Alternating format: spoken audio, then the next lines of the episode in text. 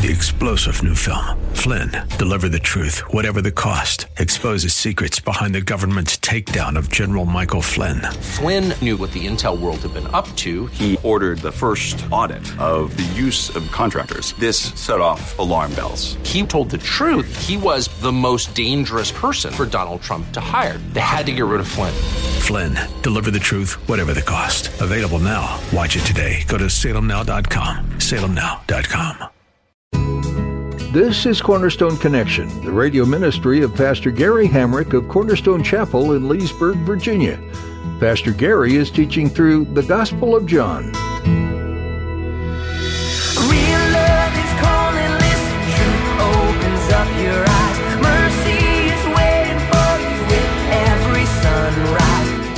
What does he mean when he says, He that believeth and believeth in me shall never die? Well, it means that you and I live forever. Every soul of every human being lives forever. The question is, where will your soul live? Will you spend eternity in heaven? Will you spend eternity separated from God in hell? Now, God wants none to perish, but all to come to repentance. It is not God's desire nor his pleasure that anyone should die and be sentenced to eternal separation from him. But we have to make a choice that we would choose him.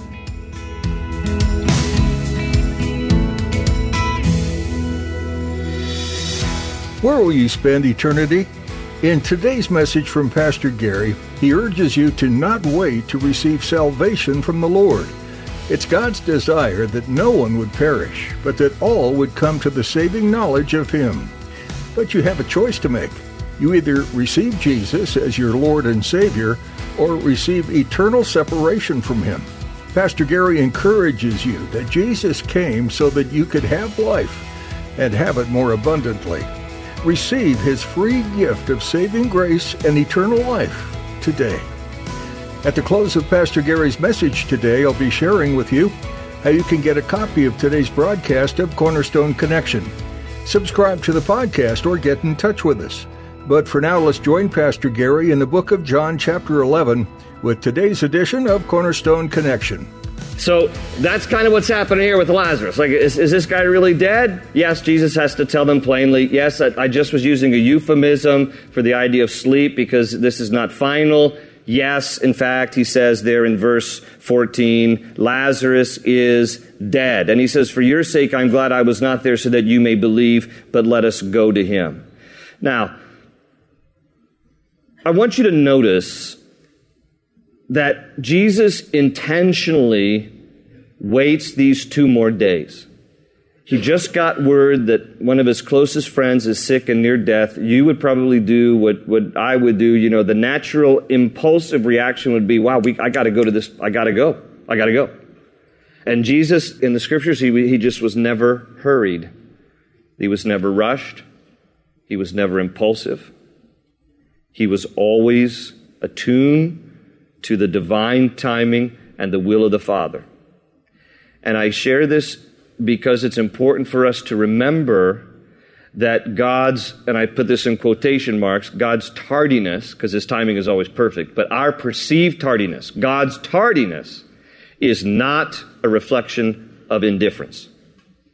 God's tardiness is not a reflection somehow of his indifference. And I love the way that in this story, John goes out of his way to let us know how much Jesus loved Martha and Mary and Lazarus as well, because the sisters in verse 3, they sent word to Jesus saying, Lord, the one you love is sick. That word love there in the Greek is phileo, so he loves him like a brother. This is the, he has affection for Lazarus like a brother. And then John wants us to be reminded, verse 5, Jesus loved Martha and her sister and Lazarus. And that word loved in, in that example in verse 5 is the Greek word agape.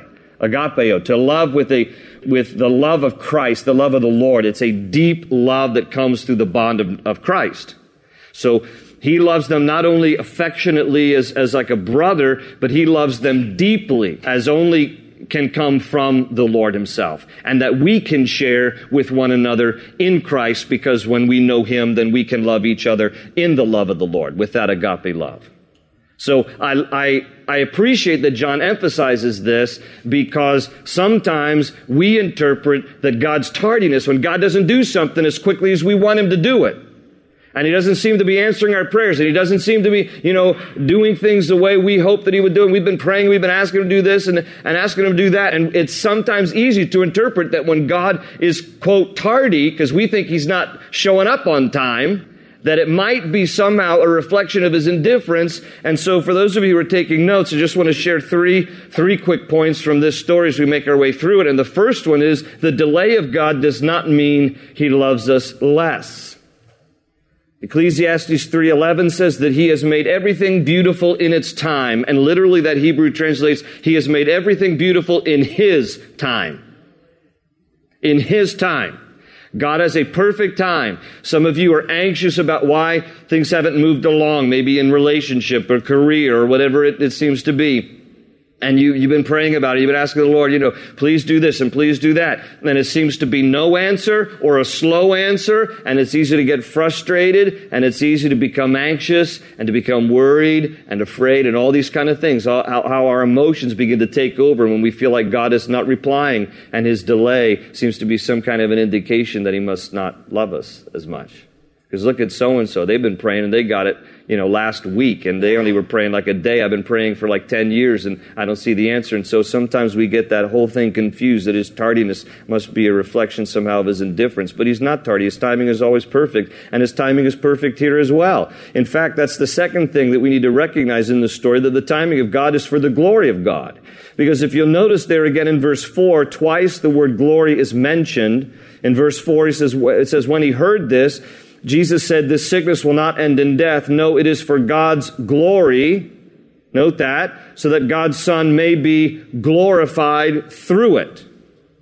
And the only way that Jesus would be ultimately glorified through this is if they knew that it was a miracle. And the only way they would know it was a miracle is if they were certain that Lazarus was dead. If they had any confusion that, oh, Jesus came and, oh, you know, suddenly Lazarus just woke up. Maybe he really was only asleep. No, it's going to take us two days to get there, so I'm going to wait another two days so that by the time I get there after four days, he's going to be good and dead, that everybody will know this is a miracle of the Lord and that God will get glorified.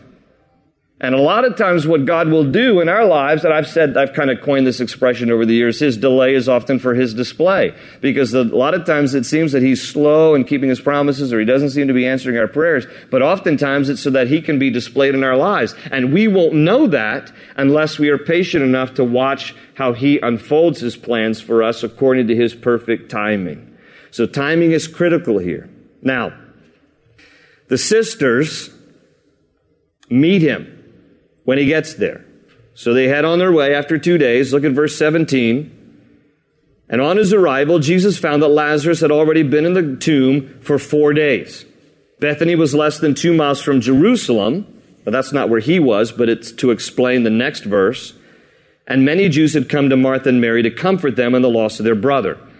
So Bethany's just on the other side of the Mount of Olives, so it's only about two miles from Jerusalem. So a lot of the friends that they knew in Jerusalem are coming there to comfort him. Their brother has died.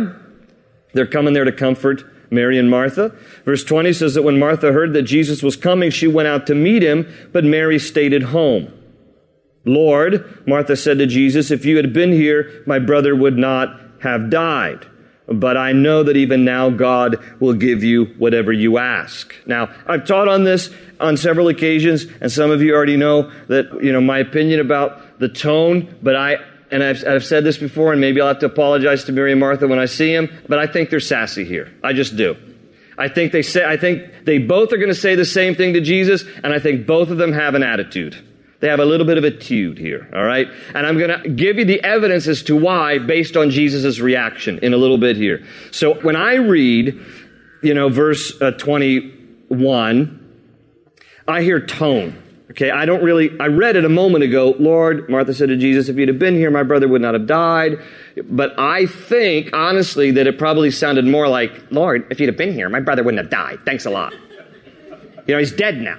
You know, what took you so long? All right, that's what I'm hearing. Okay, now some of you might say it's unfair, but I'm, I'm going to tell you in a minute here why I think this. But then she kind of cushions it. You know how after you say something, oh, that sounds kind of harsh. So then let me just add this. But, verse 22, I know that even now God will give you whatever you ask. You know, you're a little late. He's dead now. I sent word to you two days ago. But, you know, by the way, I know you can do whatever you want. And Jesus says to her in verse 23, Your brother will rise again. Martha answered, I know he will rise again in the resurrection at the last day. And Jesus said to her, and here's this great verse, verse 25, I am the resurrection and the life. He who believes in me will live even though he dies, and whoever lives and believes in me will never die. And he asks her, Do you believe this?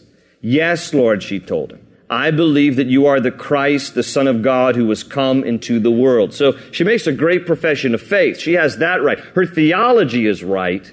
I just think that, quite honestly, and, you know, even though I say that I think she spoke in a tone somewhat, I think it's understandable. In the sense of, she's disappointed. If she sent word four days ago, at this point, two days he stayed where he was. Two days it took him to get there. So, you know, she's probably devastated here. My brother has died. And Jesus comforts her about the fact that he's the resurrection of life. And she takes it long term. She goes, Yeah, I know he's going to rise in the, in the great day of the resurrection. And he, and he makes it a little bit more immediate. Well, do you know that I'm the resurrection of life even now? Do you believe this? And she affirms who he is. You're the Christ. You're the Messiah, the Son of God who has come into the world. And after she had said this, it says in verse 28, she went back and called her sister Mary aside. The teacher is here, she said, and is asking for you. And when Mary heard this, she got up quickly and went to him. Now Jesus had not yet entered the village, but was still at the place where Martha had met him. And when the Jews who had been with Mary in the house comforting her noticed how quickly she got up and went out, they followed her, supposing she was going to the tomb to mourn there. Okay? So Jesus first has this dialogue with Martha, and uh, they have their little exchange, and then Martha goes back to the house and says that Jesus was asking for you, Mary, and so Mary drops all her stuff and she goes out to see Jesus. And, and notice here now, verse 32, it's going to sound pretty familiar. Verse 32, when Mary reached the place where Jesus was and saw him, she fell at his feet and said, Lord, if you'd have been here, my brother would not have died. Now, is, is she worshiping him or is she, is she crying here? Is she saying this with an attitude? Now, here's the deal. Verse 33, when Jesus saw her weeping, and the Jews who had come along with her also weeping, he was deeply moved. I want you to circle that word, deeply moved, circle that phrase, deeply moved in spirit and troubled. You can circle that word, troubled also. And here's where, here's where I believe that Jesus is bothered by their reaction. And, I, and I'm not sure it's just the reaction that they they, they don't have as much faith as maybe they could at the moment. I, I think he's, he's troubled at the way that they have reacted towards him. The word trouble here in the Greek, when it says that he was troubled, is the Greek word terasso. It means agitated. Jesus is agitated here. It is the same Greek word that is used to describe the tossing of waves in a storm. That is what Jesus is feeling. He's agitated here. And deeply moved in spirit. Don't read that and think, oh, that sounds so compassionate. He's deeply moved in spirit. I know that's what it sounds like in English, but in the Greek, it's one word for that phrase, deeply moved in spirit. It is embrimeomai, embrimeomai, and it translates to groan. Check this out. Strong's dictionary tra- translates it to have indignation. Vine's dictionary translates it to snort with anger as a horse. You get the picture here. He's not just, oh, I'm so deeply, oh, I'm so touched. Oh, he is snorting with anger like you would hear a horse. You know, that kind of a thing, all right? And what is he so troubled about? And why is he agitated? And why is he so disturbed here, snorting like a horse? Because he has people around him that are disappointed in him and are basically saying to him, if you'd have been here, thanks, you could have helped, but, but you showed up a little bit too late. And he's deeply moved in spirit. He's troubled here. And he says to them, where have you laid him? They replied, come and see, Lord. And then here's, here's the verse that everybody loves to quote that you can remember, but you don't often remember the, the, the chapter and verse, do you? John 11, verse 35, Jesus wept.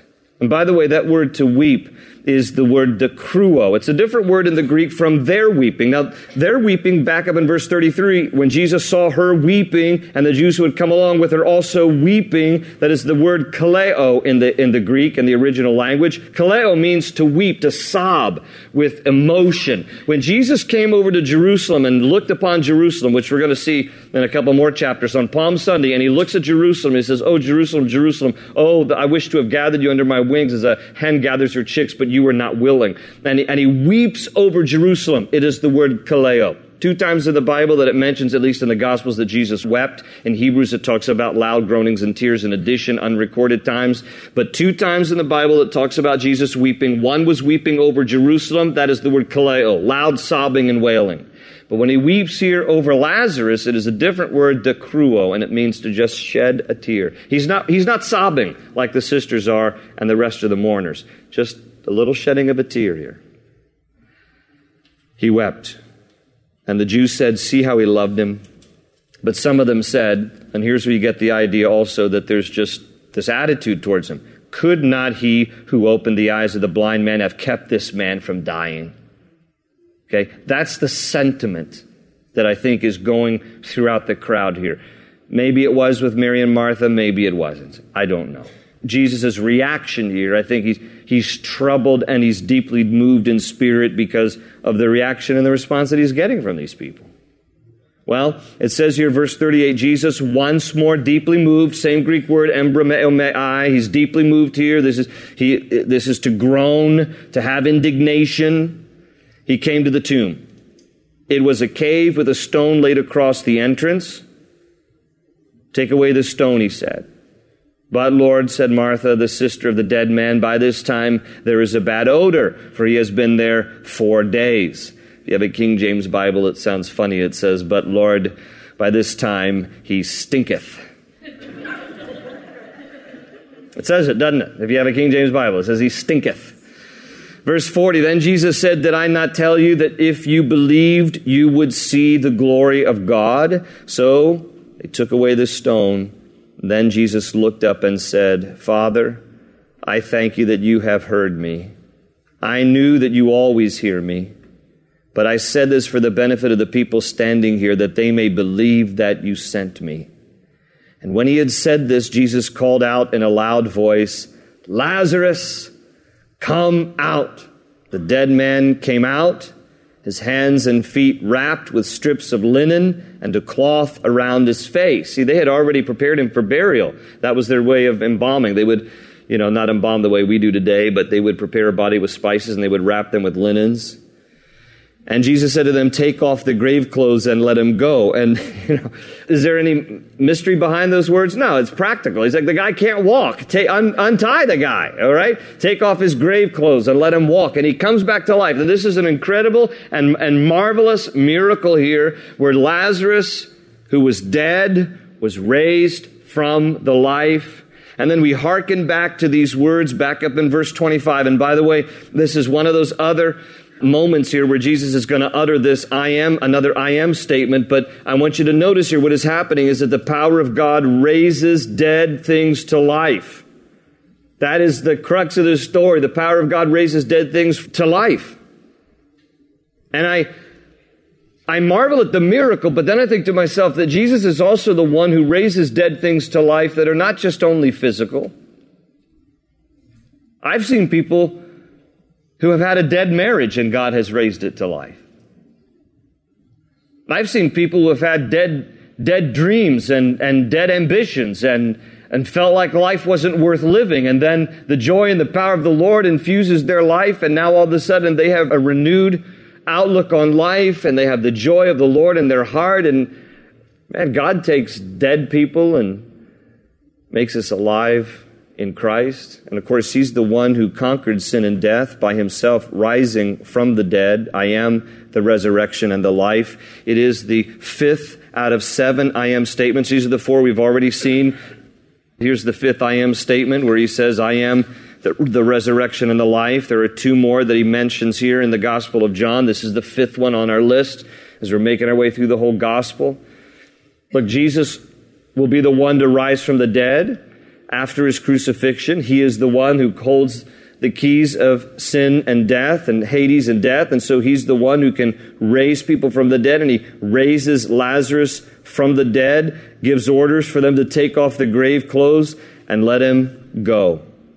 Now, there's a reaction to all of this scene here. Let's finish out the chapter, verse 45. And therefore, many of the Jews who had come to visit Mary and had seen what Jesus did put their faith in him. Yeah, you, you would too if you saw a dead man walking out of a tomb. But some of them went to the Pharisees and told them what Jesus had done. And then the chief priests and the Pharisees called a meeting of the Sanhedrin. What are we accomplishing? They asked. Here is this man performing many miraculous signs. If we let him go on like this, everyone will believe in him, and then the Romans will come and take away both our place and our nation. And then one of them, named Caiaphas, who was high priest that year, spoke up. Now note this, because he's gonna, he's gonna say a word of prophecy without even knowing it. He says, You know nothing at all. You do not realize that it is better for you that one man die for the people than that the whole nation perish. And notice what John adds here, verse Verse 51 He did not say this on his own, but as high priest that year, he prophesied that Jesus would die for the Jewish nation. And not only for that nation, but also for the scattered children of God to bring them together and make them one. So from that day on, they plotted to take his life. Therefore, Jesus no longer moved about publicly among the Jews. Instead, he withdrew to a region near the desert to a village called Ephraim, where he stayed with his disciples. Today, Ephraim is believed to be an Arab village in the West Bank. It's called uh, Taybeh. So he, he removes himself a little bit. And it says, Then when it was almost time for the Jewish Passover, many went up from the country to Jerusalem for their ceremonial cleansing before the Passover. They kept looking for Jesus, and as they stood in the temple area, they asked one another, What do you think? Isn't he coming to the feast at all? But the chief priests and Pharisees had given orders that if anyone found out where Jesus was, he should report it so that they might arrest him. And then we're going to head into next week, Lord willing, we're going to head into then the final week of Jesus' life. You're going to see in chapter 12, he's anointed at Bethany, and then he's going to make his triumphal entry Palm Sunday into Jerusalem to celebrate the last of three Passovers during his earthly ministry.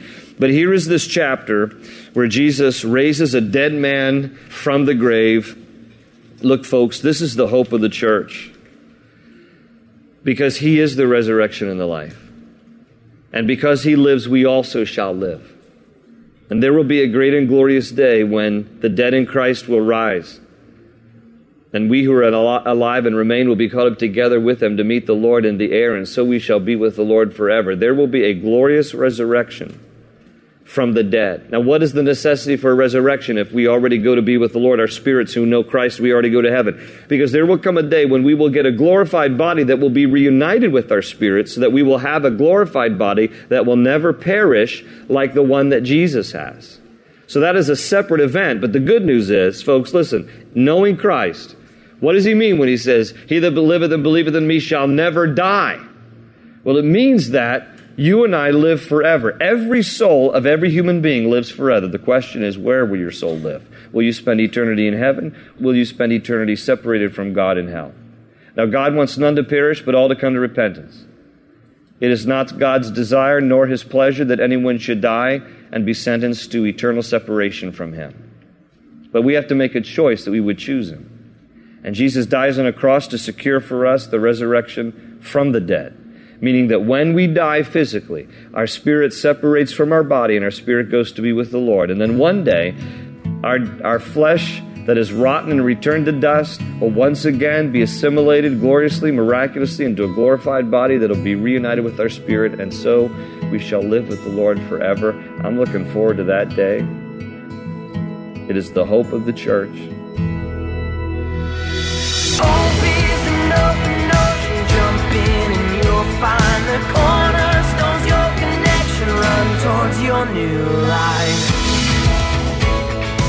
We're so glad you joined us for this edition of Cornerstone Connection with Pastor Gary Hamrick.